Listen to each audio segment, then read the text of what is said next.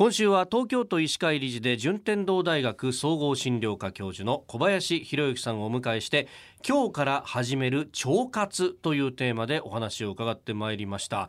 まああの今まで伺ってきたのはこう前向きにというか、えー、よくしようというところを伺ってきたんですが今日はですね逆にこう腸の調子が悪いと、うん、まああの便秘だというところを伺っていきたいと思いますが、はい、先生まず便秘っていうのは医学的にこう定義みたいなものってのはあるんですか？あのの今回ですねあのガイドラインというのが出てまして、まあ、一応ですね便秘の定義というのはまあ3日以上出ない。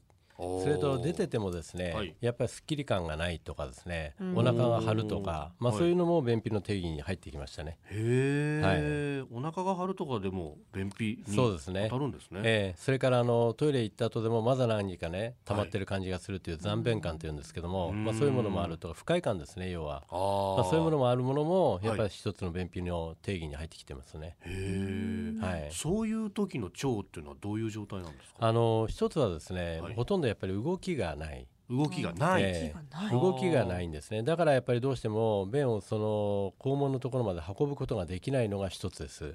でこれはどちらかというとですね、はい、高齢者に多いんですね。高齢者に多い。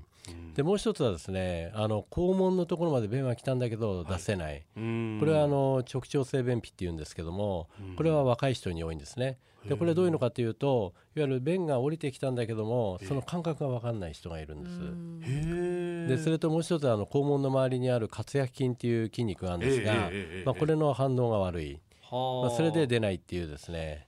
それはどちらかというと若い人たちが多くて、我慢をしちゃったりですね。そうするときに起きる便秘が直腸性便秘ですね。はい、その例えば括約筋が弱い場合とかっていうのは、鍛える方法とかってあるんですか？あありますあるんですか、ええこれあのよく我々推奨してるのは、はい、あのスクワットなんかいいですよね。スクワットですか？えー、スクワットはいいです。そですね。はい。スクワットはあのもちろんあの大腿四頭筋を鍛えるっていうのもあるんですけども、はい、やっぱ骨盤底筋群っていうですね、うん、まあ今女性なんか尿漏れが多いとかって言われてて、まあそういう骨盤の周りの筋肉ですね。はい、いわゆるあの肛門括約筋とか尿道括約筋とかですね、そういう筋肉を鍛えるのにもスクワットは効果的ですね。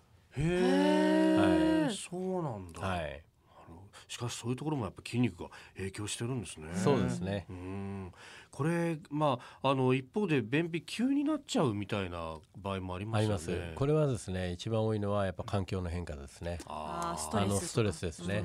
あの職場が変わったとか、それから住む場所が変わったとか、まあそういうことであの精神的なストレスから便秘になるという方も多くいらっしゃいますね。うん。えー、そういう場合ってのはもう根本的には環境を戻さないとダメとかなるんですか？いやあのなかなかですね、それを変えるってことはねなかなか難しいですよね。えー、だからもうそうするとどうしても今までお話してきたですね腸活っていうことが必要で、まあ、それをやると改善しますね。なるほど、はい、まあそういう意味で腸の環境を変えてあげることでそういうことですね。はい。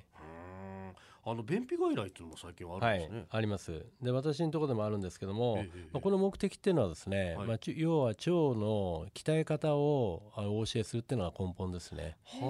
あ。の下剤を出して治すっていうよりは、え、まあ、いわゆる腸っていうのは内から外と両方から鍛えろと、はい、で内側からっていうのは食生活ですね。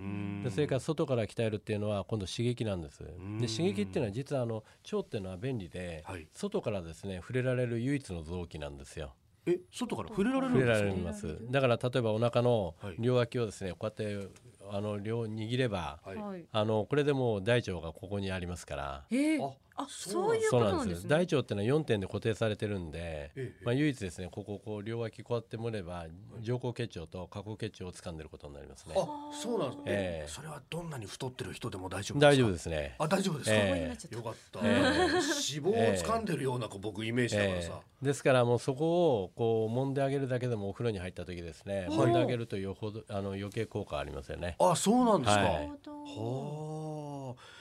えー、今週は医師で順天堂大学総合診療科教授の小林博之さんに伺いました。